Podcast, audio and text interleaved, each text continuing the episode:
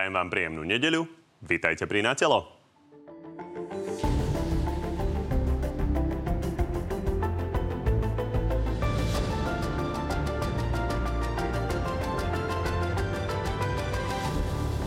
Slovenská politika žije rušením špeciálnej prokuratúry a znižovaním trestov za krádeže aj korupciu. V uliciach opäť protestovali 10 tisíce ľudí, v parlamente mimoriadne vystúpila prezidentka. V dôsledku skrátenia premlčacích lehôd navždy zanikne trestnosť tisícov už spáchaných majetkových a hospodárskych trestných činov. Urobíme všetko preto, spolu s našimi poslancami v Národnej rade, aby táto významná zmena trestného práva bola v parlamente presadená. Peter Pellegrini už konečne aj oficiálne oznámil kandidatúru na prezidenta. Kto by ho mohol nahradiť na čele hlasu, zatiaľ nepovedal. Na šéfa parlamentu už ale favoritov má. Mojím kandidátom na tento post preto bude buď Denisa Saková, alebo Richard Raši. Druhým koaličným kandidátom na hlavu štátu bude Andrej Danko. Ten ale kampaň začína vysvetľovaním svojej dopravnej nehody. To, čoho sme svedkami, je skutočne papalášizmus najhrubšieho zrna. Ja si nemyslím, že prezidentom Slovenskej republiky nemôže byť niekto, kto poškodí semafor. Nielen o tom už s dnešnými hostiami. No a tými hostiami sú konkrétne predseda SNS a kandidát na prezidenta Andrej Danko. Dobrý deň. Dobrý deň, ďakujem za pozvanie. A kandidát na prezidenta Ivan Korčak, takisto dobrý deň. Dobrý deň. Páni, poďme rýchlo zodpovedať nezodpovedané otázky k tej nehode aby sme sa potom mohli naplno venovať naozaj tým väčším témam. Pán predseda, ja som videl, že vy ste nechceli príliš k tomu komunikovať cez týždeň, tak rovno hovorím, že ja vám položím tri otázky a keď jasne odpoviete, za 3 minúty to máme vybavené a ideme ďalej.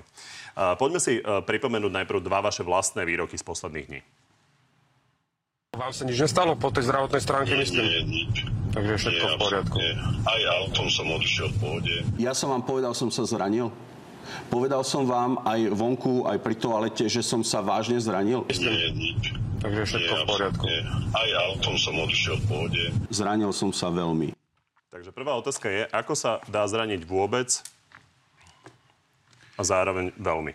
Chýba ma tam časový sled, ale áno, už som to... Boli tam dátumy, Dobre, videli ľudia, že to poriadku, je dva dní od seba. V poriadku vysvetlím. Keď ma volal ten redaktor, o, už som bol celý šťastný, že mi ten zub nalepili to znamená, že ja som hneď ráno, ako vstal, išiel som k úžasnému lekárovi, ktorý mi nalepil zlomený zub, o ktorom som myslel, že už sa s ním rozlúčim. A keď som už telefonoval, nepovažoval som to zranenie za tak vážne, aby som o tom rozprával. A v každom prípade, čo sa týka tých ďalších spojitostí a kombinácií, Pán predseda, aby sme si to vyjasnili, vy ste prišli vlastne e, za dva dní s tou teóriou o tom, že vy ste vlastne museli odísť kvôli tomu, že ste sa potrebovali ošetriť. Neprišiel som za dva dní, ja som o tom nechcel... A predtým ste hovorili, že sa vám nič nestalo. Môžete pochopiť jednu vec, že asi nie je príjemné, keď si držíte zuby v ruke a ráno utekáte, aby vám ho nalepili. Takže áno, povedal som, aj asi si ťažko takýto stav môžete vymysleť. Ešte raz chcem povedať, že mrzí ma tá udalosť poškodil som semafor, škodu som zaplatil, Polícia to vyšetruje a určite som jej dal maximálnu súčinnosť. Dobre, takže nevymysleli ste si to len kvôli tomu, že to zle vyzeralo, ten odchod z miesta nehody? Asi by kamarát, uh, neviem, ktorý by mi zlomil zub a ako sa dá vymysleť byť ráno o pol deviatej už u zubára a ležať tam dve hodiny. Dobre, ďalšia otázka. Ako je možné si zlomiť zub a nemať žiadne následky Vôbec to nie je viditeľné na vás. Viete čo, ja som bol uh, prekvapený a poviem vám ako jednému redaktorovi, že keď chcete, tak vám to vzadu ukážem, aká je dnešná technika a myslím si, že mnohí ľudia nevedia, keď si zlomia zub, ho zahadzujú, že dnes je taká technika, že vám to nalepia naspäť. Tomu rozumiem, len keď si rozbijem e, ústa a zlomím si zub, tak je to vidno na mne. Tak tomu nerozumiem, len ako sa to dá. Tak dá sa zlomiť zub, nie? No či sa dá zlomiť zub bez toho, aby to bolo vidno na Viete, tvári? Viete čo, Slovensko trápia mnohé iné veci. Povedal Máme som tri otázky. No, ale vy, Pýtam ale... sa na ten zub, toto je druhá. Takže tri, vy ste tri... si zlomili zub bez toho, aby to bolo vidno na tvári. Počúvajte, tak to je. No a na zube to vidno, takže vám to dobre. ukážem po relácii, dobre? Dobre, posledná otázka. Ako je možné, že ste fúkali 15 hodín po nehode? Pretože keď som aj komunikoval s policiou, keďže to nebolo fúkanie priamo na mieste, až pri vypočutí mi dali fúkať až pri prvom kontakte a zápise s policiou. A keď vám klepali, prečo ste im neotvorili? Ja som to vysvetlil, že sú veci, ktoré vysvetlím policie, dal som im súčinnosť, komunikoval som, žiadneho policajta som neurazil ale je rozdiel medzi škodovou udalosťou a dopravnou nehodou. Čiže nepočuli ste žiadnych klopajúcich policajtov? Nie, to som nepočul. Dobre, ale teda uznávate, že 15 hodín po nehode fúkať nehovorí nič o stave počas nehody? Viete čo, Bars by ste sa venovali každej dopravnej nehode tak, ako tomuto semaforu. A ešte raz ospravedlňujem sa každému, komu som spôsobil škodu. Nikomu som neublížil fyzicky.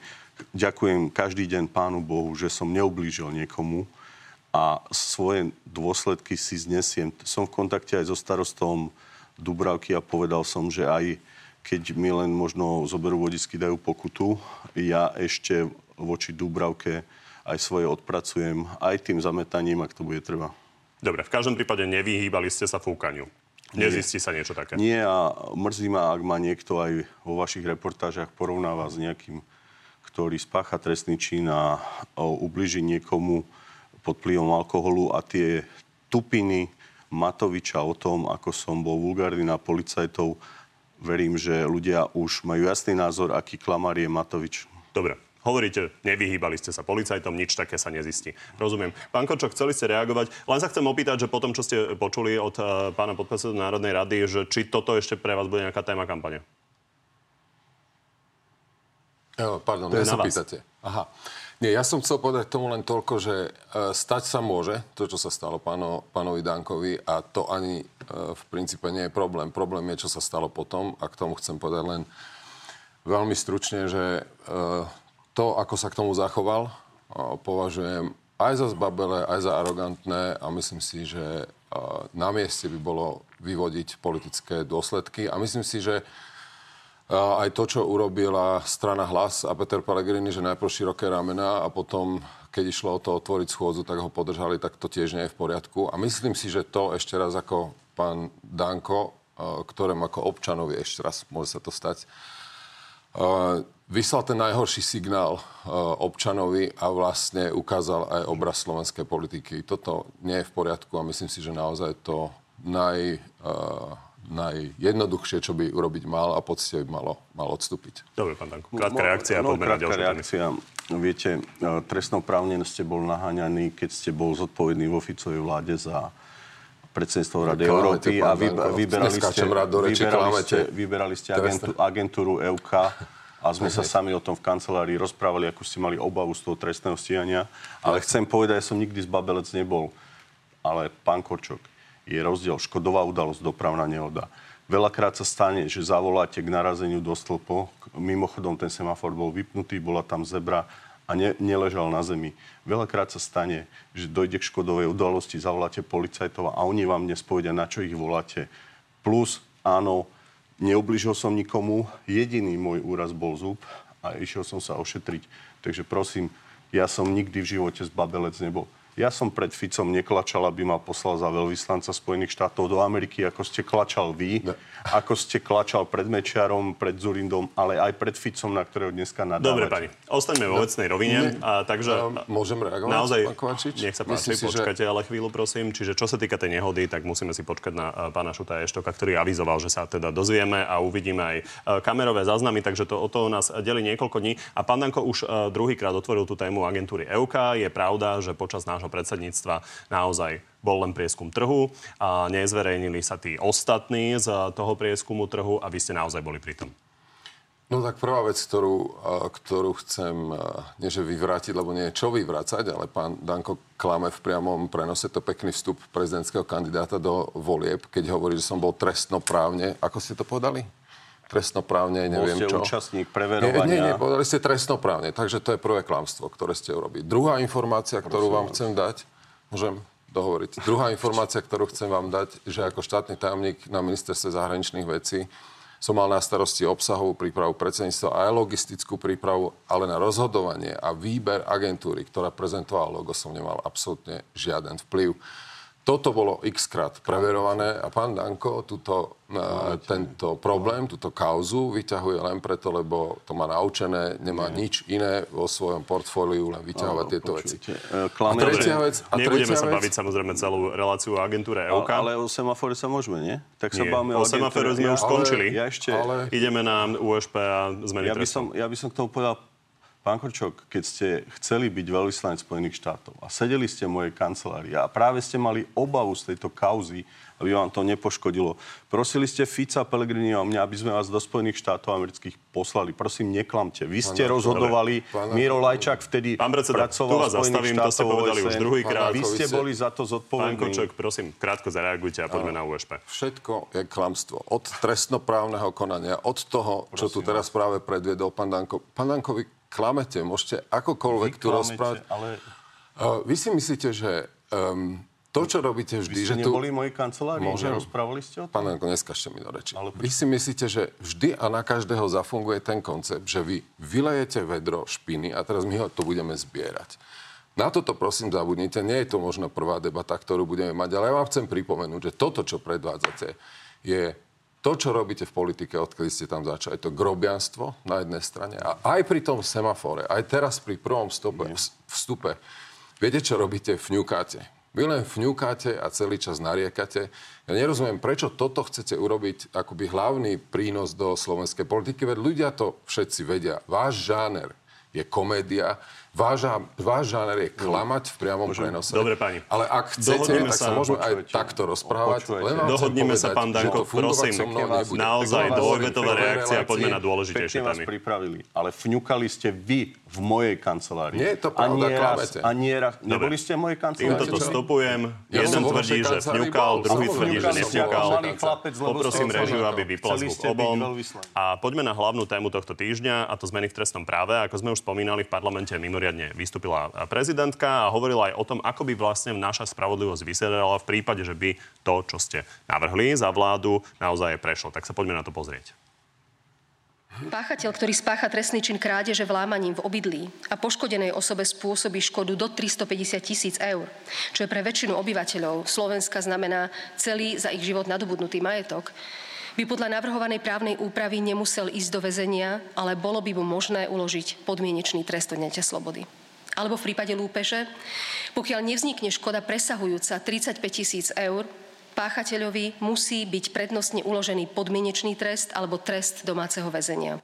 Dobre, pani, poďme naozaj z tej uh, osobnej roviny do tej vecnej. Takže keď toto počujete, tak skúste vysvetliť, prosím, vášmu voličovi, prečo je dobré takéto niečo prijať. Prečo takéto razantné znižovanie trestov a prečo takéto situácie sú v poriadku podľa vás? Chcete, aby som môjmu voličovi vysvetloval slova ženy, ktorá nepozná Slovensko, ktorá prečíta prejav, ktorému vôbec nerozumie, ktorá tu 5 rokov strkala hlavu do piesku pri prúseroch ako COVID a mnohých iných.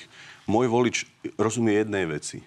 Prezidentka klamala v priamom prenose v sále Národnej rady. V čom? Prečítala... V vytrhnuté veci a definície zo zákona, vytrhnuté z kontextu a tak ako aj pri mojej udalosti by mala vždy platiť prezumcia neviny a nechajte, nech sa to riadne vyšetrí, aj pri ďalších trestných činoch platí, že sú individuálne posudzované. Predsa ste aj vy právnik, máme stanovené rozpetia a každý trestný čin sa posudzuje individuálne. Rozprávať ľuďom, že pri škode 35 tisíc len niekto vyviazne s podmienkou je klamstvo sú na tam... základe čoho to, tvor, e, to tvrdíte? No na základe toho, že tam máte aj iné, iné rozpetia trestov. Základné, naozaj to rozpetie pri malej škode, po novom to má byť tých 35 tisíc, tak to navrhujete, tak tam máte sádzbu 0 až 2, čo pri človeku, ktorý nebol trestaný, tak bude s najväčšou pravdepodobnosťou podmienka. To ako advokát asi priznávate, či? Ale, ale pozrite sa, každý trestný čin sa posudzuje individuálne, ale nemôžete demagogicky každé televízne noviny vysielať to, že tu bude nejaký raj pre zlodejov, že to, čo prezidentka v sále predvedal, je len jeden veľký alibizmus. Boli iné závažné situácie v štáte, kedy mala vystupovať a rozprávať, keď ľudí nútili sa očkovať, keď ľudia ako Korčok a Matovič ľudí nútili chodiť na hromadné testovanie. Teraz sa bavíme Proste, keď sa, vašej novele trestného zákona. Je to naozaj podstatné priznávate, že je to veľká novela, takže ide ja- o to, ja ako, nebudem- len dokončujem otázku, aby sme si neskakali do reči. Takže ako to vidíte vy, keď tvrdíte, že prezidentka nehovorí pravdu? Takže ako to bude podľa Andreja Danka? Pokojne, Každý- ak chcete, ja tu mám celú tú novelu, mám tu Každý- celý trestný zákon, Ale prosím môžete vás, to pokojne nájsť. sami viete, že z roku 2006, čo mi tu ukazujete. No ale lúpež je platná, o tej sa ale- hovorí, je dobre, to myslím, ale- že paragraf 188. Viete, že je trestný zákon, trestný poriadok. Viete, že jednoducho každý trestný čin je posudzovaný individuálne. Uh, tak ako aj u mňa musí byť vyhodnotené, či to bola škodová udalosť, či tam mali byť policajti, či to bola dopravná nehoda. Ale nemôže niekto povedať, že niekto bude tu môcť kradnúť a dostane len podmienku. Je to hlúposť, čo prezidentka predviedla a rozprávala. Pán Kočok, áno. poznáme uh, vaše účasti na tých uh, na protestoch. Vieme teda, že ste proti nejako, ale nevieme, čo presne by ste presadzovali vy. Takže ako vnímate vlastne tú celú novelu? Zhodujem sa vo vecných výhradách, ktoré zaznievajú ako z odbornej verejnosti, ktorá, ktorá bola vypnutá, ktorá nedostala vlastne priestor, preto to celé tak vyzerá, že sa to robí na rýchle, motorovou pílou, rýchle to mať zo stola, lebo to je o legislatívnom procese a ten nie je riadny, čiže to je prvá zásadná výhrada. Bez toho, aby som išiel do detajlov, tak e, zdieľam, zdieľam teda vecné výhrady v tom, že je to zásadný zárez do, trestného, e, do sestre, trestného systému a nie je pravdou ani to, že sa tým akoby približujeme jednak k trestným sadzbám a k tomu, čo je akoby prítomné v západnej Európe. Aby, aby som e, to pánovi Dankovi aj e, tak akože mu opetoval, tak e, áno, ja zdieľam vecné výhrady, ktoré pani prezidentka presne pomenovala. Zdalo sa mi, že sú založené naozaj na znalosti veci, takže pod tie sa podpisujem. Ďalšia veľká výhrada, a to je častočne odpoveď preto, že, alebo na to, že ľudia sú v uliciach, je obrovská arogancia. Obrovská arogancia, ktorú predvádza táto moc, vládna koalícia, tieto strany, tri, v ktorých aj pán Danko súčasťou ľudí to hnevá, ľuďom to, ľuďom to nie je jedno a ja si myslím, že je dobre pre demokraciu, ak ľudia takýmto spôsobom odpovedajú. A tretia vec, ktorú chcem povedať k tomu, čo sa deje v parlamente, je, a aj vyzvať e, aj pána Danka, aj ostatných členov vládnej koalície, zatiahnite ručnú brzdu. Zatiahnite ručnú brzdu, stále je tu priestor, lebo tie škody budú nedozierne pre Slovensko, tie škody budú ne- nedozierne doma pre systém, v ktorom sme občania už úplne prestanú veriť. A áno, krok za krokom sa približujeme aj k tomu, že to bude mať dôsledky finančné. Pán Danko, aká bude, a, aký bude osud tej novely? Je možné, že sa rozhodnete ju zmeniť? Samozrejme, že poviem a dovolte mi zareagovať chvíľu, Ale že... nie o Euke. Nie o Teraz? Euke, nie o vašej Ani Euke. ako sme boli v kancelárii. Nie. Nie. Ja Ani nepoznám, ja nepoznám arogantnejší ksicht, ako má váš kamarát Sulík, aký bol Matovič, Kolár a vy ste túto vládu zastupovali. Vy nehovorte o arogancii. Vy dnes chodíte na demonstrácie, keď sme my tri roky chodili na demonstrácie. Táto televízia e, vysielala, že sme dezoláti. E, Posielali tam policajtov, ktorí byli ľudí. My sa správame slušne. Pán predseda, prepačte, tu napriek My- tomu, že je to štvrtýkrát, musím vás prerušiť a musím teda za túto televíziu povedať, že naozaj uh, televízia dala omylom titulok Dezoláti. Nikdy vás nevolala Dezoláti. Dala omylom titulok Dezoláti, ospravedlnila sa za to. Pozrite. Ospre, prepačte, dokončím jednu vetu a môžete pokračovať samozrejme. Ospravedlnila sa za to, bola to chyba a ospravedlnili sme sa veľmi rýchlo, takže by bolo dobre, keby aj politici Áno, sa tak ale- rýchlo ospravedlňovali ako my za svoje PR, chyby. Ako, viete, my sme desiatky demonstrácií robili. Toto, ako vy propagujete aj v televíznych novinách, tieto demonstrácie, ako preháňate počty ľudí a arogancia srší z vás, pán to. Korčok. Ešte ste v živote neriadil nič iné, len ste stále klačal raz pred Mečiarom, Ficom, raz predo mnou a potom ste sa strčil uh, do zadnej časti Sulíkovi, aby ste sa stali minister. A nehnevajte sa, keď ste taký profesionálny minister zahraničných vecí boli a videli ste, čo tu stvára Matovič, viete, čo jediné vás stále drží a, a ženie dopredu? Vaša kariéra, túžba po uznaní. Na rozdiel od vás, ja som si svoj post v SNS musel odrieť, musel som uh, prejsť celé Slovensko a môjim prirodzeným vyvrcholením politickej kariéry je boj o prezidenta. Váš boj o prezidenta je preto, že vám to povedali Američania a dali vám peniaze, Dobre. aby ste sa stal prezidentom. Tuto Myslel som- stopnem. Páni, ja vás stopnem a chcem vás poprosiť, naozaj, toto je prvý prezidentský duel. Myslím si, že kandidujete na najvyššiu e, funkciu v tomto štáte, tak nechajme to naozaj v vecnej rovine, neútočme, poďme riešiť naozaj to, kvôli čomu sú ľudia na námestiach a vláda tvrdí, že je to naopak potrebná novela. Takže, pán Kočok, reagujte a prosím, chcem len povedať, že my pokrývame protesty tak, ako tie predchádzajúce, tak aj tieto, nič nepreháňame a novele dávame týmto, maximálny priestor jednej strane aj druhej strane. robíte PR a, Kočok, a ste robili vyvrhelov. Ja by som chcel... Ja by som chcel Nie je to tak. Ja by som chcel na toto, čo predvádza pán Danko teraz v týchto 15 minútach a vlastne celý čas v politike povedať jedno. Že mňa zaujímajú dnes ľudia. Zaujíma ma to, čo počúvam, keď chodím e, po Slovensku. Zaujíma ma, ako tí ľudia majú hlavy hore, ale aj ako sú nahnevaní za toto, čo pre, predvádza vláda. A zaujíma ma to, že čo ja ako prezidentský kandidát môžem vniesť pre Slovensko. Akú môžeme e, mať do toho osobný prínos. Osobný prínos pána Danka je tu, on je celý čas, myslím, k dispozícii. Ale naozaj, ja by som chcel, aby sme hovorili o témach, o tom, čo bude v prezidentskej kampani, aby sme pokojne hovorili o našom postoje ako kandidátov Dobre, k tomu, čo budeme sa hovoriť na, na uh, uliciach. o tých témach, ktoré tu máme Pre, naplánované, ktoré sú tie primárne. Moja čiže... odpoveď na pána Danka len dokončím. Je vlastne toto, že ma zaujímajú ľudia. Ja som tu dnes s pánom Dankom, iné som nečakal, ale v poriadku. Uh, to moje posolstvo je, že ako prezidentský kandidát viem do toho vniesť, e, viem do toho vniesť veci, ktoré chcem ponúknuť. Dobre, pani.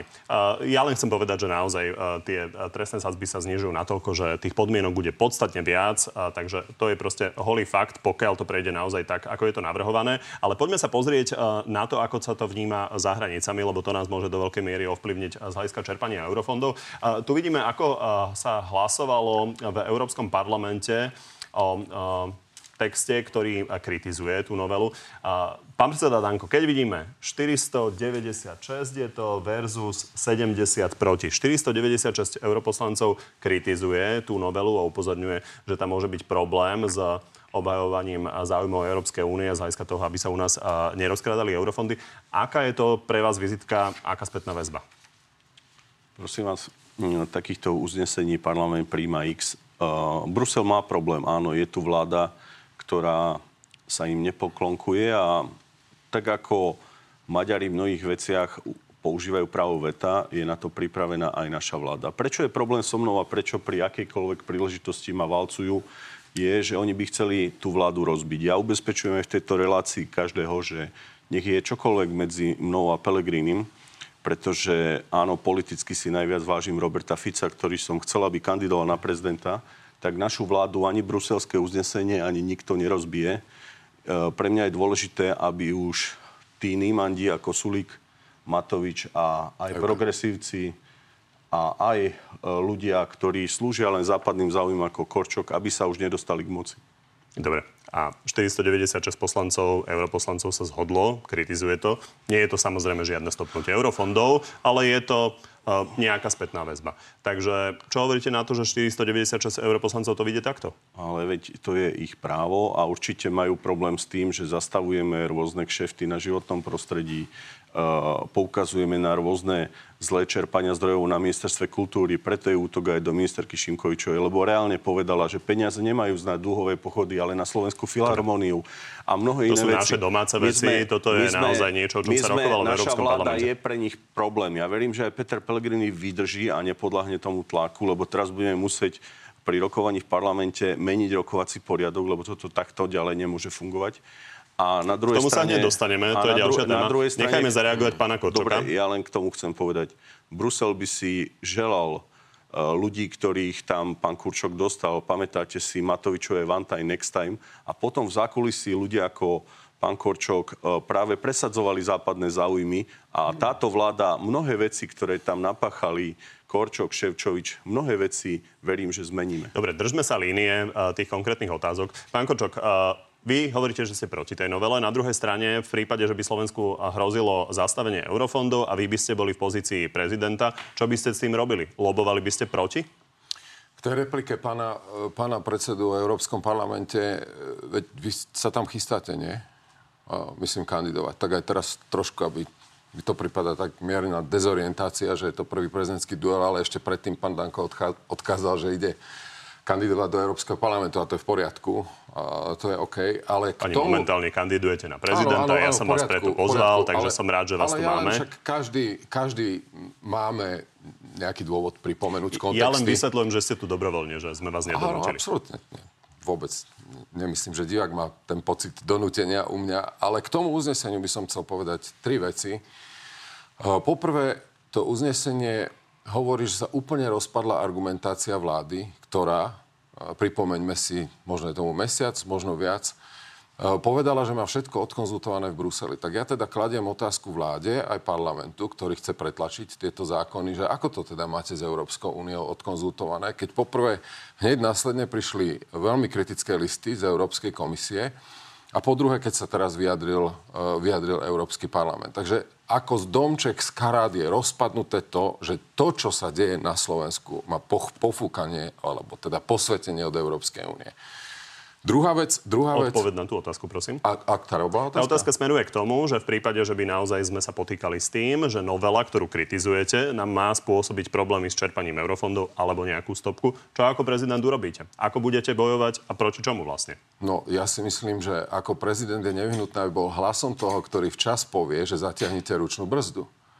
Toto je nevyhnutné, pretože tak, ako som povedal pred chvíľou, krok za krokom táto vláda smeruje a robí kroky, ktoré poškodia slovenských občanov. Prezident Slovenskej republiky nemá túto kompetenciu vecnú v rukách z ústavy, ale môže byť veľmi silným hlasom, ktorý vláde povie nebláznite, lebo toto pôjde, toto pôjde na úkor nielen voličov opozície, Dobre, ale aj voličov k tomu, že koalície. vy, keby ste sa stali prezidentom, tak to už dávno môže byť schválené a my sa môžeme potýkať s tým, že by niekto nám chcel kvôli tomu zastavať eurofondy a preto ma zaujíma, akým spôsobom by ste sa k tomu postavili. Či by ste naozaj potvrdili to, že po- je tá novela problematická, alebo by ste naopak bojovali za to, aby nám neboli zastavené eurofondy. To bola tá otázka. No, ale, ale vy kladete otázku na nesprávnom mieste, pretože to, či budú fondy zastavené alebo nebudú zastavené, to je len a len v rukách vlády Slovenskej republiky a koaličnej väčšiny. O tom toto je. Pán Danko. A ďalšiu vec ešte, ale už, už, dovolte môžem, mi. Môžem, Pán ja Danko, som bol pán Danko, redaktorom. boli ste, ale poprosím vás o jedno. Ja si tu, máte také dobré hodiny v rohu a ja si pozerám trošku ten, ten čas, tak len ešte pol minúty dopoviem. Viete, viete v čom je hrozne pokrytecké to, čo vy rozprávate na adresu Európskej únie. Lebo vy sa stále správate voči nej tak, ako keby sme tam my boli len na nejakej dočasnej návšteve a aj oni. A úloha Európskej únie je k nám len v kufroch doniesť peniaze, ale potom rýchle vypadnúť, lebo vy už s tými peniazmi naložíte tak, ako sme si to tu zvykli u vás za, za x rokov. Toto nie sú slovenské peniaze, toto sú peniaze európskych daňových poplatníkov a máme tu určité princípy, po ktorých vy šliapete. Takže bacha, Zas, zatiahnite ručnú brzdu, v opačnom prípade poškodíte Slovenskú republiku. Nielen politicky, nielen z hľadiska Môžem- práva, môžem- ale Určite. najmä V finančne. prvom rade, viete, politika sa dá robiť aj hrdo.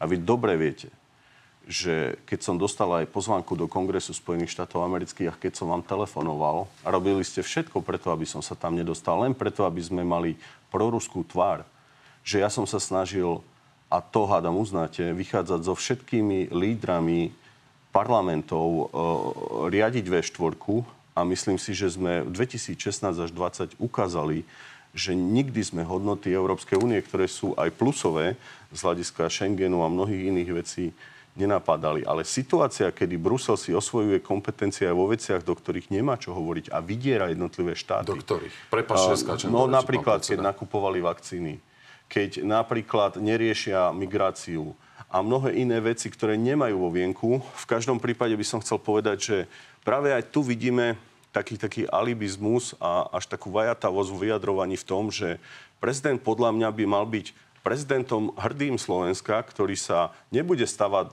ako protiváha e, k nejakej vláde. Vy už tu naznačujete, že by ste bol protiváha vláde. Vy by ste mal byť prezidentom všetkých.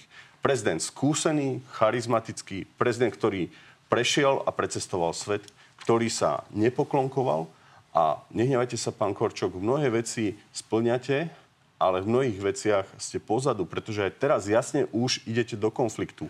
Zamerajte sa na to, čo by ste Slovensku ako prezident poskytli. Poďme a v každom prípade ja poviem jednu vec. Nejaké uznesenie e, Európskeho parlamentu, e, ktoré je obsahovo odporúčaním komisie, e, je samozrejme dôležité ho preštudovať, ale z toho sa svet nezrúti. Mhm. Poďalšie, my My chceme dobré vzťahy aj s Ruskou federáciou, aj so Spojenými štátmi americkými, aj s Bruselom, ale chceme byť hrdou vládou. My sa nechceme pred nimi plaziť, že sem príde niekto a roztraseme sa, lebo je z Bruselu. Pozrite sa, ich Slovensko nezaujíma. Ich nezaujíma, aké tu majú ľudia dôchodky, platy. To musíme no. riešiť my na Slovensku. Oni na nás kašľú. Dobre, pre pán Danko. Pre nich sme stále menej ceny. Pozeral som sa na tie hodiny, podobne ako pán Korčok, aby sa nikto z vás nestiažoval, že ste nedostali podobný priestor. Ale poprosím vás, držme sa tém. A naozaj môžeme ísť hneď na zahraničnú politiku, ale dokončíme naozaj túto vnútropolitickú závažnú vec, ktorá má európsky presah. Peter Pellegrini avizoval, že je možné, že tá novela sa bude nejakým spôsobom upravovať, tak sa poďme pozrieť na to, čo konkrétne povedal. Veď niektoré premlčacie lehoty 3 roky naozaj nebudeme súhlasiť, aby boli, veď to by potom Igor Matovič e, so všetkými svojimi uh, vecami, čo nastváral vo vláde, by bol pomaly beztrestný už uh, v tomto momente. Takže z tohto pohľadu určite budeme hovoriť o premlčacích lehotách, budeme hovoriť možno o výškach tých škôd, možno o nejakých sadzbách. Stručne, jasne, vecne, čo sa môže zmeniť? Tak ja som bol prekvapený, že Peter Pellegrini rokuje s generálnym prokurátorom a nemáme o tom informácie, takže ja neviem, čo sa môže zmeniť, pretože ani... Vôbec sa nekoordinujete s Petrom? Ani Robert Fico, ani ja sme žiaden návrh nevideli, my stojíme za vládnym návrhom. Nemám zatiaľ žiadne informácie, mala by byť koaličná rada štvrtok a som zvedavý, o čom vlastne Peter Pellegrini rozprával s pánom Žilinkom, uh, jednoducho a aké tie zmeny by mali byť, lebo novela novely uh, tak to asi dobrá vizitka nie je. Takže keby to bolo na Andrejovi Dankovi, tak žiadnym spôsobom nič nemeníte a necháte tú novelu takto. Ja som prejsť. prišiel s konkrétnym materiálom, keďže parlament nevie príjmať zákony a hrozia Slovensku škody, aj ohrozenie investície, že pre mňa je prioritným zákonom teraz číslo 1 rokovací poriadok. S tým mám skúsenosti, priniesol som predsedovi vlády materiál, kde som poukázal na to, že máme najväčšie minutáže a že treba zreformovať rokovací poriadok, lebo potom nemôžeme vládnuť. Teraz to nie je o nejakom trestnom zákone. Norma číslo jedna, ktorá by mala prísť na stôl, je zmena rokovacieho poriadku. Dobre, čiže dobre rozumiem, že idete e, zmeniť rokovací poriadok tak, ak by opozícia nemohla robiť takú rozsiahlu obštrukciu? To je no, dohoda koalície? Som zvedavý na postoj pána Pelegriniho, pretože chápem, že nechce mať do prezidentských volieb nejaké ďalšie konflikty s verejnosťou a s opozíciou, ktorá to hneď zneužíva. Ale môj názor je, že tak ako som v roku 2016 musel zmeniť rokovací poriadok, tak teraz ho musí navrhnúť Peter Pellegrini. Dobre, takže dobre tomu rozumiem, aby aj ľudia, ktorí nečítajú po večeroch rokovací poriadok, chcete skrátiť čas opozície na rečnenie. Áno, ja som priniesol návrh slovinského parlamentu, kde je 10 minút v rozprave, kde je 5 minút ústne prihlásený a mnohé iné veci, pretože áno, a to je vaša predstava? To je moja predstava, lebo ináč sa nebude dať vládnuť. Necháme pána Kočoka uh-huh. reagovať. Pán Kočok, uh, fakt je, že opozícia naozaj čerpá veľmi veľa času. Nie je problém potom schvalovať uh, ostatné zákony. Takže ako sa na to pozeráte? Čo si opozícia robí svoju prácu, že si ju robí efektívne. Veď to vidieť, že to chceli mať zo stola do konca roka a je to úplne inak. A stavia sa k tomu aj spôsobom sebe vlastným vládna koalícia, ktorá im už zamkla ústa a teraz vidím, že pán Danko chce vložiť celé svoje uh, úsilie a politický talent, aj schopnosti, aj skúsenosti do toho, aby to ešte aj teda systémovo zmenili. A k tomu dobre rozumiem, cez zákon o rokovacom poriadku. Potom mám dve poznámky ešte ďalšie. Mohli by sme, keďže sme s pánom Dankom prvýkrát e, v debate, a, ale nie posledný, tak vybaviť teraz e, tú tému, ktorú stále otvárate, že ja som vám zabránil v ceste do, do Spojených štátov a do kongresu. Poprvé, nie je to pravda, ale keby to náhodou pravda, pravda bola, že vám zabraním, tak by som to vnímal ako dobrú službu vlasti. Nedostal som pozvanie? A ešte raz, vy ste povedali, že som zabránil tejto ceste, tak ja hovorím, že to nie je pravda, ale keby som bol zabránil, tak by som určite urobil dobre, Čo lebo urobili? Prečo urobil som by som, pán Danko, Prečo som urobil by som, te, urobil by som dobre, lebo by som Slovensko ušetril hamby. Neboli ste tam preto, eh, lebo vy ste boli najväčšia prekážka vašej cesty do Spojených štátov. Viete prečo? Preto, čo robíte teraz. Lebo máte, nerobíte nič, len a prečo kopete. ma pozvali? Nerobíte nič, len kopete a kopete do, eh, do, eh, do Spojených štátov a do, do spojencov, ale to je vaša politická voľba. A teraz to druhé, keďže vymenoval pán Danko akési parametre prezidenta, ja si to dobre dobre pamätám, že čo by prezident mal byť. No tak áno, ja chcem byť prezident, e, ktorý bude istou rovnováhou v rozdelení moci v štáte, lebo vy to mocou narábate takým spôsobom, že ľudia sú v uliciach a ich podporujem. Po druhé, ja by som chcel, aby aj občania vedeli, že sa budem uchádzať aj o hlasy voličov koaličných strán. Áno, je to tak, ja to cítim, že sa dá s nimi rozprávať, lebo aj oni sú veľmi nespokojní, nahnevaní a sklamaní. Ja viem byť prezident, ktorý vie s vládou spolupracovať. Nie je to tak, ako budete, pán Danko, hovoriť. Dobre, aj s pánom, reagovať, aj s pánom Pelegrínim, 30 sekúnd. Budem aj ale prezidentom, tu... ktorý bude spolupracovať, ale ktorý sa ale ktorý sa bude vedieť ohradiť voči vláde a nebude len predlženou rukou vlády, tak ako je to váš taký, prípad a ako je to taký, prípad pána Pelegrina. Tak, tak toto, sú, taký... toto je moja ponuka prezidenta Slovenskej republiky. Dobre, tak Danko. moja ponuka je byť prezidentom, ktorý ľudí počúva, a im slúži. Poďalšie, keď som bol taký neúspešný, som jediný politik v histórii Slovenska, ktorý vystúpil v troch parlamentoch. V Českom, Srbskom a Ruskom. Ako predseda Národnej rady. Pozvanie do Spojených štátov, kedy bol prezident, pán Trump, som dostal dvakrát. Raz od kongresmenov a raz, keď sa realizovali veci spolupráce. Nedostal som sa tam, pretože ste odkladali spoluprácu s mojím protokolom. A potom ste urobili všetko preto, aby ste pomohli pri návšteve pána Pelegrinio. Ale to je minulosť. Ale nemôžete poprieť, že Spojené štáty ma uznali. A viete, keď ja niečo poviem na súčasnú vládu Spojených štátov, ja mám veľa priateľov Spojených štátov, ja si ctím občanov Spojených štátov, tí, ktorí majú protrampovský názor. Pretože pre mňa Spojené štáty dnes sú štát, ktorého veľakrát hovoria o demokracii a ju nedodržiavajú. Ale to neznamená, že keď ja poviem niečo na Spojené štáty, urážam Američanom, pretože mnohé veci s Amerikou sa dajú uh, do spolupráce nastaviť. My sme to dokázali aj pri záchrane leteckého uh, priemyslu na Slovensku, ale na druhej strane vždy sme aj so Spojenými štátmi, aj s Rusmi hrdorokovali. Mne nikto ani zo Spojených štátov, ani z Ruska v živote euro nedal a nedá mi ani na túto kampaň ja som na rozdiel od vás vždy hrdo aj Ficovi povedal svoj názor, ale to, akým, ako vy preplávate v tom životom, u mňa nie je garanciou, že by ste bol hrdý prezident. Dobre, pani. Vy by ste hájil záujmy Vy to už nechajte len na Dobre, pani, ne, poďme z tejto osobnej roviny. Kto, kde, komu nepomohol. A nie každý v Spojených štátoch, a nie každý v Spojených štátoch s politikou, ktorá tam je dnes, súhlasí. Dobre. Uh, pretože aj v Spojených štátoch sú ľudia, ktorí majú iný názor, ako robí ich administratíva. Dobre, Ale ja Spojené štáty prosím, neurážam. Dekorum. Dobre? Ja neurážam Zachovajme prosím dekorum. Prepačte, pán Kočok, preruším vás. Aby sme to posunuli od toho, kto kde komu nepomohol s čím, tak poďme naozaj k tým väčším otázkam zahraničnej politiky. Robert Fico bol na návšteve v Budapešti u Viktora Orbána a poďme sa poved- pozrieť, čo tam povedal. Máme rovnaký názor na Ukrajinu. Sme presvedčení, že Ukrajina nemá vojenské riešenie, a že stratégia, ktorá je momentálne nastavená voči Ukrajine, nefunguje. Pán Kočok, začnem vami. Uh-huh. Vy ste mali viacero zrážok uh, s budapeštianskou diplomáciou. Ako vnímate uh, to, čo tam Robert Fico dnes povedal? Chcem povedať, že je dobré, že predseda vlády Robert Fico bol v Budapešti. Je to úplne v poriadku na ničom inom by nám v zahraničnej politike nemalo záležať na tom, na, viac ako na tom, aby sme mali dobré vzťahy so susedmi. Toto som, toto som presadzoval a ja, čiže tá návšteva z hľadiska toho, že sa konala, je úplne v poriadku. Máme nového predsedu vlády, bodka. Tá e, dokrutka bola o tom, čo tam zaznelo. Mne tam chýbalo to, čo tam nezaznelo. A to je to, že kde sa stratila tá hrdosť a suverénnosť slovenskej politiky, o ktorej toľko hovorí aj predseda vlády, aj predseda eh, Slovenskej národnej strany.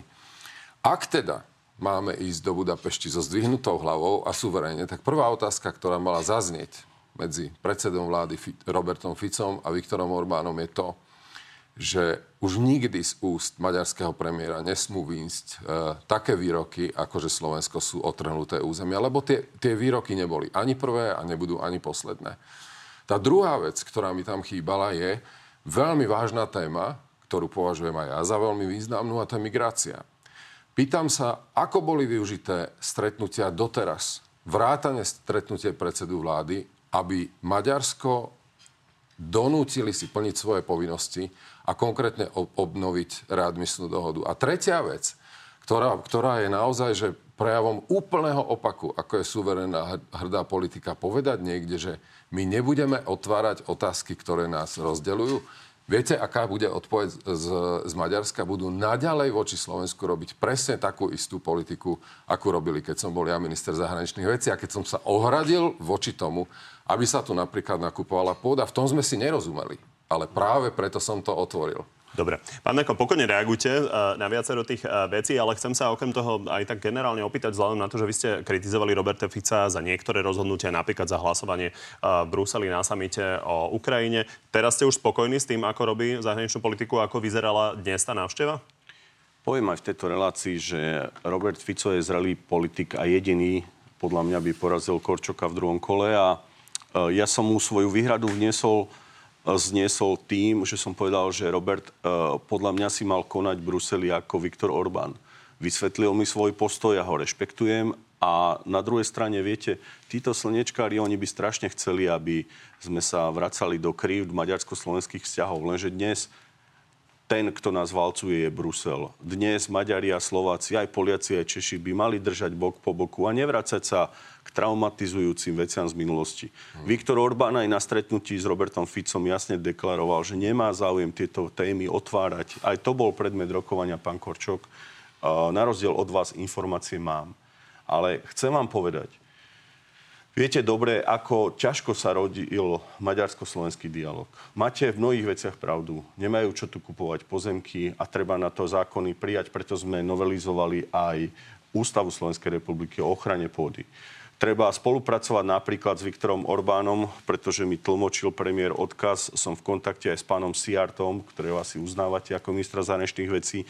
Pripravujeme napríklad medzinárodné športové podujatia s novým ministerstvom cestovného ruchu a športu, kde Maďarsko a Slovensko sa budeme uchádzať o medzinárodné o renomé a spoluprácu e, pri organizovaných podujatí. Chceme Rozumiem. rozvíjať Poto spoluprácu. Podujatia sú fajn, len ide ale... asi zrejme o tú Ukrajinu najmä. Či ste spokojní s tým, akým spôsobom e, Slovensko e, dáva najavo svoje postoje ano, voči ja Ukrajine, som, ja som, lebo ste s tým spokojní poviem, neboli pred Poviem, čím nie som spokojný. Nie som spokojný, že Slovensko uh, uh, dalo zelenú vstupu na prístupové rokovania Ukrajiny. Ja si myslím, že Ukrajina by nemala byť, tak ako aj Turecko, nikdy v Európskej únii.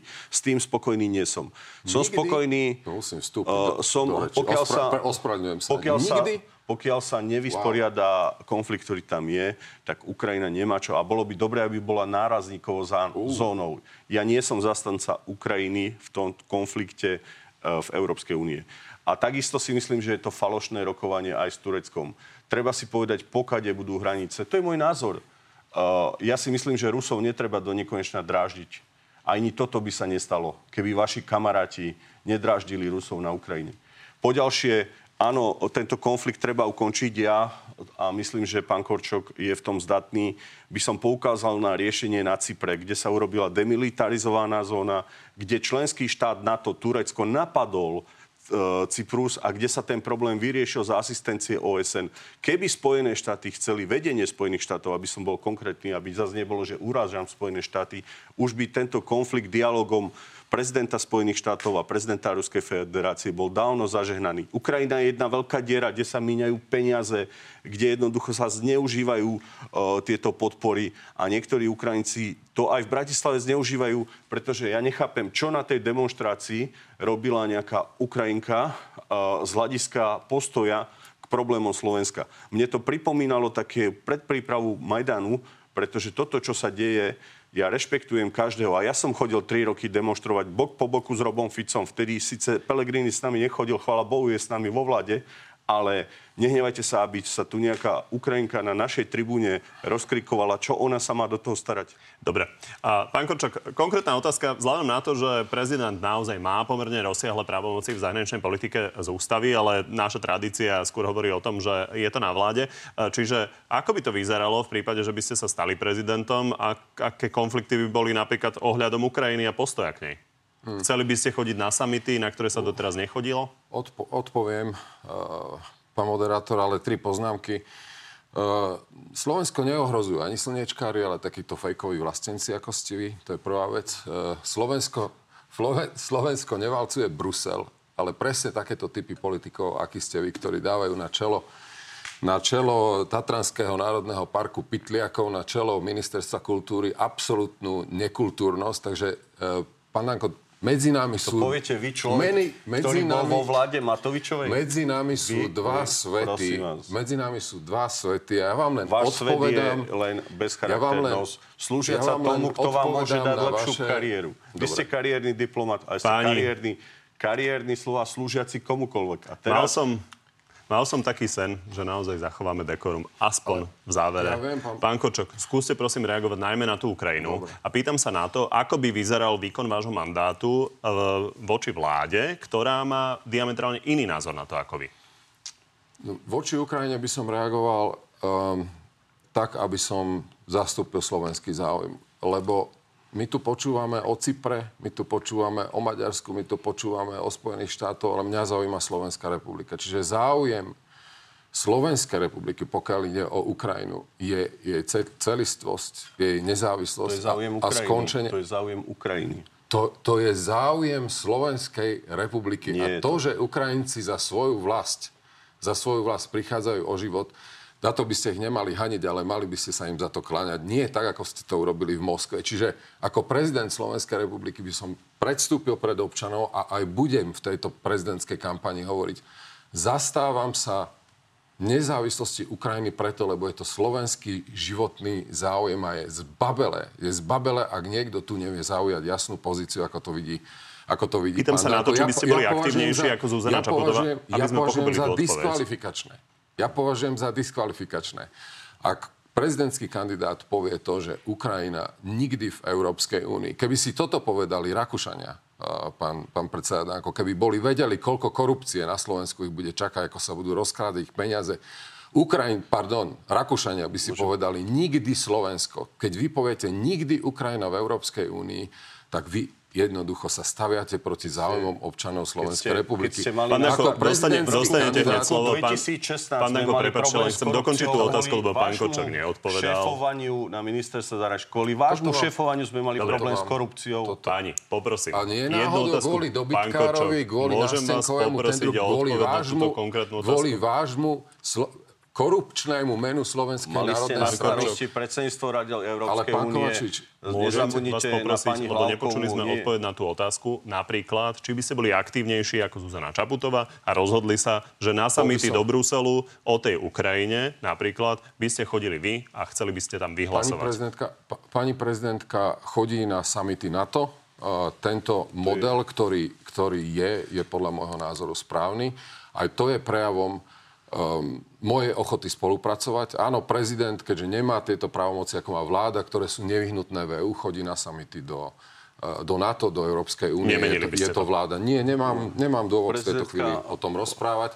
A myslím si, že by si od prezidentky, pokiaľ, pokiaľ ide o snahu podporiť Ukrajinu, mal brať e, príklad predseda vlády, pretože tento týždeň ide na návštevu na Ukrajinu, ale pozor, 200 metrov za našu hranicu, ja to považujem za tak príkre a zbabele cynické, že predseda vlády nejde na návštevu susednej krajiny, ktorá bojuje o život do jej hlavného mesta. On si ide odskočiť do Už máte naozaj Prezident- viac Ja- času ako pán tu by Danko. si mal brať Takže pán Danko, posledné dve vety a ideme na záverečnú Prezidentku rubriku. vo svete nikto nepozná, nikde nebola. Na oficiálnu vec uh, chodila. Vy by ste bol taký istý neschopný ako Čaputová 5 rokov a pre Slovensko by ste neurobili nič. Dobre, že hlavne nepozvajú. Dobre, páni. vás, Myslím si, že v správnom čase ideme do záverečnej rubriky. Pán Kočok, zvládnete? Áno, nie? Áno. Pán Danko, vám sa celkom darilo. Tak dúfam, že to bude naozaj sné. Áno, nie. Milan Uhrík vás vyzval, aby ste mali v eurovoľbách spoločnú kandidátku s republikou. Je možné, že k tomu dôjde? Nedovoluje nám to naša účasť vo frakcii uh, strany ako AFD, Freiheitliche Partei Österreich nám to neumožňujú, ale budeme s pánom Uhríkom rozprávať. Máte záujem o to, aby vás v prezidentských voľbách podporilo hnutie Igora Matoviča Slovensko? Prijal by som tú podporu. Odstúpite z prezidentských volieb, ak by sa vaše preferencie pohybovali pod povedzme 5%? Uh, určite nebudem hlava, nehlava bojovať a ubíjať národné hlasy. Pre mňa je dôležité, aby tam národné hlasy Či boli. tých 5% je taká Ale hranica? Ja, ja myslím si, že dosiahnem väčšie percentá, ale možno sa v nejakom momente rozhodnem, ale teraz to nebudem Keď rozprávať. to bude menej ako 5, Teraz- či by ste odišli? Uh, na toto sa áno, nie, nedá povedať v tejto chvíli. Vystúpite na najbližších opozičných protestoch proti vládnym zmenám v trestnom práve? Nie, zúčastním sa uh, ich, keď budem tu v Bratislave, tak sa zúčastním ako občan medzi nimi. Ak bude Peter Pellegrini v druhom kole, podporí ho SNS, aj keď za to nedostane ďalšie ministerstvo alebo post šéfa parlamentu? No, politika sú dohody, ja teraz to neviem zodpovedať, pretože pre mňa jediný kandidát by bol Fico a Pellegrini nášho voliča neviaže. Takže ešte neviete. Váš odhad. Podarí sa vám ešte pred prvým kolom získať podporu KDH? Um, budem sa s KDH rozprávať, ale rozhodnúť sa musia oni. Odhad. Neviem to odhadnúť. Ale, ale ucha áno. Áno, napísal som list pánovi Majerskému so žiadosťou o prijatie. Teraz je to na nich. Tak ďakujem pani, že ste prišli do Markizy. Ďakujem, ďakujem aj ja. Z dnešného na telo je to všetko. Pri ďalšom sa vidíme opäť v nedeľu. No a v útorok popoludní máme pre vás v pravidelnom čase na TV novinách na telo plus, tentoraz so sudcom a členom súdnej rady Petrom Šamkom o tom, prečo by čo najrýchlejšie zrušil špeciálnu prokuratúru. Príjemný zvyšok nedele. Tak poďme na divácké otázky. Začnem pánom Dankom. Matej sa pýta, či odporúča občanom zaobstarať si zbrojný pas potom, ako sa zmenia trestné sadzby, keďže to automaticky bude znamenať zvýšenú kriminalitu. Nemyslím si nebudem to odporúčať. Pán Kočok, David sa pýta, ako chce spájať ľudí, ak svojho hlavného súpera prito- pripodobnil k psovi? Ja som nikoho nepripodobnil k psovi. Účelom celého tohto videa bolo povedať jedno, že um, pána má poslúchať uh, psík a nie prezident. A ešte raz, uh, je to samozrejme aj satirický spôsob, ako prilákať pozornosť na to hlavné, že prezident má byť nezávislý a jediný, koho má poslúchať, sú občania. Tých otázok k tomuto bolo viac, ano. takže otázka je, že či ste neprestrelili, či to nebolo príliš. Je to, je to, je to na posúdenie, samozrejme. Pavol, je normálne fúkať po 15 hodinách? Keď nefúkate na mieste, už to nemá potom v tom vyšetrovaní význam, takže som fúkal, keď som sa stretol s policiou a dával vysvetlenie. To nie je otázka na mňa. Tak 2-3 hodiny a 15 hodín je rozdiel. Mnohé, mnohé takéto udalosti sa obidú aj bez fúkania, pretože ešte raz vám hovorím, je rozdiel škodová udalosť a dopravná nehoda. Tomi, či mu nie je trápne nazývať niekoho podržtaškou, keď pracoval pre Mečera aj Zurindu? No ja som pracoval pre Slovenskú republiku 30 rokov. A za tých 30 rokov bolo veľa premiérov, veľa prezidentov, ale ak som niekomu, ak to môžem parafrázovať, teda, ak som niekomu niečo držal, tak to bol chrbát Slovenskej republike. Takto sa mi to zdá. A ja viem, že to je nepochopiteľné pre uh, mnohých politikov, ale byť v službe proste Slovenskej republiky, to je niečo, čo ma naplňa hrdosťou. Áno, áno, poznal som uh, takmer všetkých predsedov vlád a ja si za tým, čo som 30 rokov robil, stojím. Štefan, čo si úprimne myslí o Petrovi Pelegrínim ako o kandidátovi na prezidenta? Dal som si záväzok, že to nechám na prezidentské debaty. Už som toho narozprával od začiatku roka dosť. Čiže si máme 1,5 mesiaca počkať, dajme tomu, a tam budete rozprávať o Petrovi Pellegrinim? No, pozrite sa, pre mňa je priorita koalícia a ja si myslím, že dobrý vzťah mám aj priateľský a ľudský s Robertom Ficom a to, že to medzi nami iskry ste videli, keď sa alibisticky aj postavil a povedal, že on to rád hovorí, padni komu padni, len nie jemu, alebo aj pri tej nehode, že ja mám vyvodiť zodpovednosť, tak som mu pripomenul niektoré veci a Ľudia narážajú na ten uh, váš výrok, ak idete za prezidenta, novinári vás vyzlečú do naha, budú uh, sa pozerať, kto je prvá dáma. Určite o zdravotnom stave kandidáta by mali občania vedieť, vrátanie orientácie manierov, správania finančnej hotovosti. Takže tieto otázky, otázne je inak, ako na to vy, vy odpoviete, ale v každom prípade tieto otázky si nechávate tak na, na Petra Pellegriniho To sú moje slova, za nimi si stojí. Nie, ale tak, že či vy, vy budete rozprávať o svojej finančnej hotovosti a prvých dámach. A ja som povedal, že ja som tak prevetraný človek, že ja nemám problém rozprávať čomkoľvek. Ja som svoju kariéru nedosiahol tým, že som si pred niekoho musel klaknúť. Bol som tvrdý super Fica, Robert Fico dal červený koberec Pellegrinimu a ja svoju kampaň postavím na, jednej, na jednom slogane a ten môj slogan bude, že prezident, ktorý nikdy nezradí. Jozef, čo bude robiť v prípade neúspechu vo voľbách? Hmm. Nemám, nemám, žiadne, nemám žiadne plány, mám teraz veľa energie na tieto dva mesiace. Fakt. Ľudí by to asi zaujímalo. Ja viem, ale... Či chcete ale, ísť do stranickej politiky? Uh, nechcem Iveta o tom, Radičová ne, ne, to už zažila. Áno, za, zažila to, ale Iveta, keby som... No nič, neviem. Zastavím sa v polvete. V polvete radšej. Ja, ja by som chcel uspieť v týchto prezidentských voľbách a, a byť prezidentom Slovenskej republiky. Keď ním nebudem, mám, tohto roku mám 60 rokov, tak porozmýšľam. Jozef, mal by Andrej Danko odvahu ísť na návštevu Ukrajiny? Mm, ja som povedal, že chcem dobré vzťahy aj s Ukrajinou, aj s Ruskou federáciou, ale kvôli problémom medzi Rusmi a Ukrajinou e, odmietam sa stavať na jednu alebo druhú stranu v nejakej pozícii, že kde je tá skutočná pravda. To, čo by sme mali mať za cieľ aby to tam skončilo, aby sa Rusi a Ukrajinci dohodli. Takže nemal by som problém ísť aj na Ukrajinu a mám tam takisto veľa aj známych a priateľov. Či pôjdete? Dokonca moje meno je rusínske Danko. Aj ten pôvod možno niek- niekde tam siaha, takže uh, nemal by som problém tam ísť. Či pôjdete?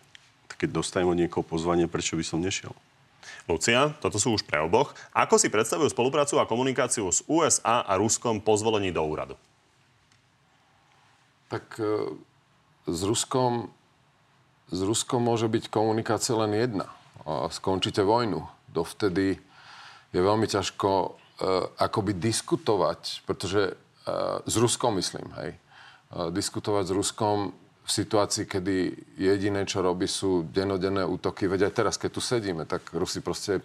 Chápete, že, že tam nemôže byť, nemôže byť téma uh, s Ruskom na, na, normálny, na normálny dialog, kým toto nezastavia. A so Spojenými, so Spojenými štátmi je to náš spojenec. Od toho sa odvíjajú mnohé veci. Ja nebudem ani v kampani ani nejakým spôsobom uhýbať, ani, ani hovoriť nič iné, že pre obranu Slovenskej republiky je, uh, je prítomnosť Spojených štátov v NATO a nás v NATO úplne, úplne kľúčová. Ja neviem, prečo si z toho urobili mnohí politickú živnosť, napríklad aj, aj Andrej Danko a ďalší, že proste, že, že bičujú tieto, na, uh, tieto vášne okolo Spojených štátov. Ja mám teraz tú výhodu vzhľadom na to, že aj ma tam poznajú, aj ja som tam pôsobil že ja pokojne môžem hovoriť o Spojených štátoch veľmi kriticky, ale uh, nikto to nebude brať ako nejaké, nejaké účelové, uh, účelové body, ktoré chceme Pán získavať. Vaša predstava?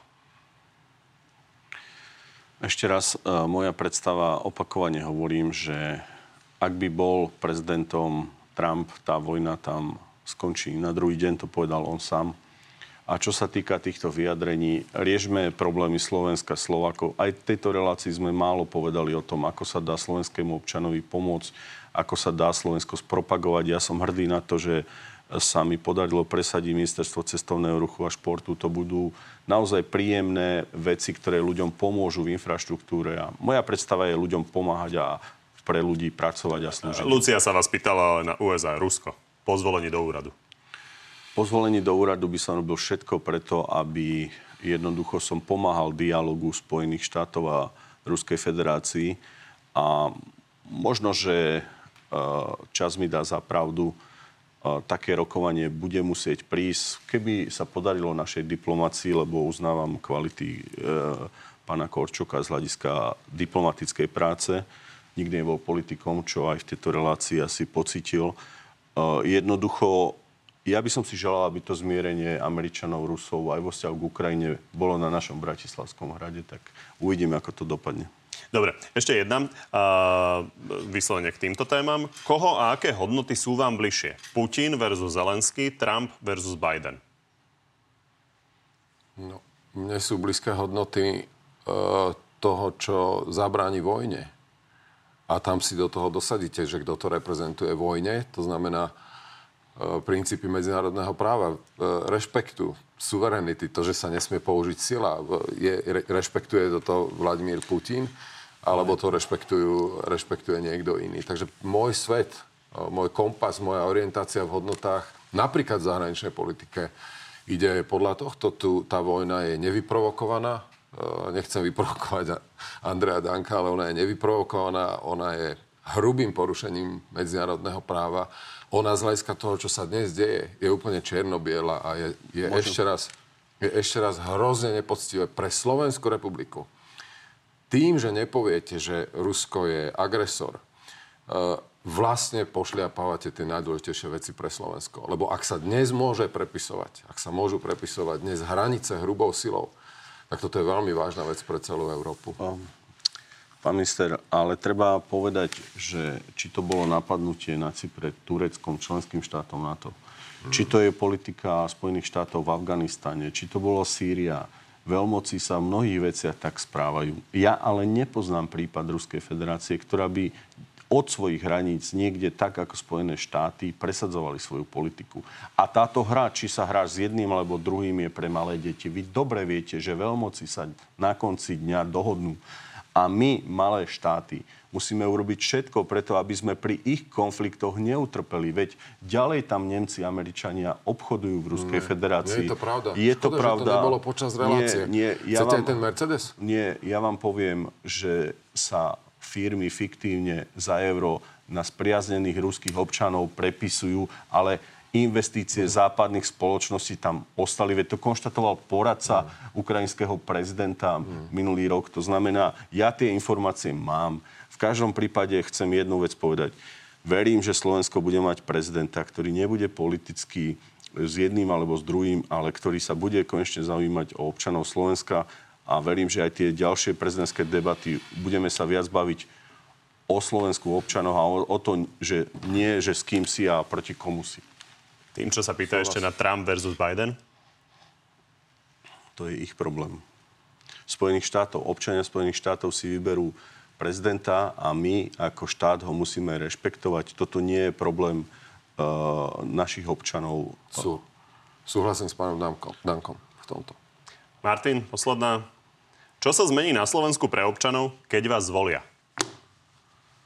No, ja to budem brať ako vyvrcholenie svojej politickej kariéry a urobím všetko preto, aby som, tak ako aj funkcii predsedu Národnej rady, budoval dobré vzťahy na západ, na východ a možno aj obrúsil tie hrany, pretože my dvaja sa poznáme aj z pracovnej roviny. Myslím si, že to predsedníctvo Rady Európskej únie napriek týmto veciam, ktoré samozrejme politicky musím komunikovať, bola jedna hrdá prezentácia Slovenska. A myslím si, že sme zanechali spoločnou prácou veľkú stopu a poznateľnosť Slovenska. Ja som videl to nadšenie aj tých lídrov európskych štátov a ja by som sa snažil byť takým prezidentom, ktorý by opäť pomáhal zviditeľňovať a reprezentovať Slovensko.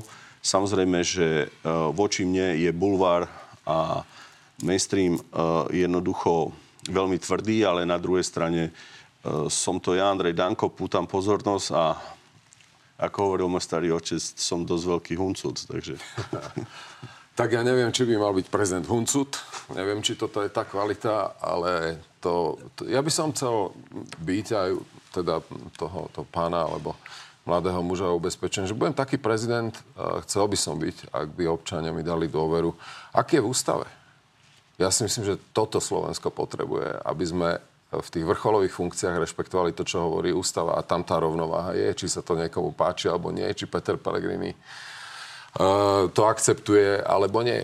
Ja vám chcem, chcem vám ale povedať aj to, že napríklad ja mám moje prezidentské témy, ktoré verím, že prídu dopredu. My potrebujeme dobudovať štát.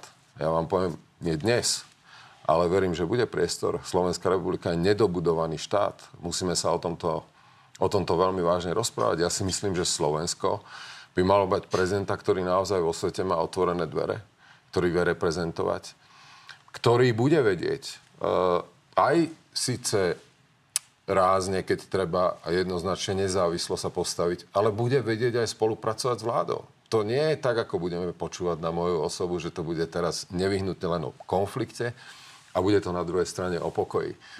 Ja chcem týmto presvedčiť v prezidentských voľbách. Ďakujem pani.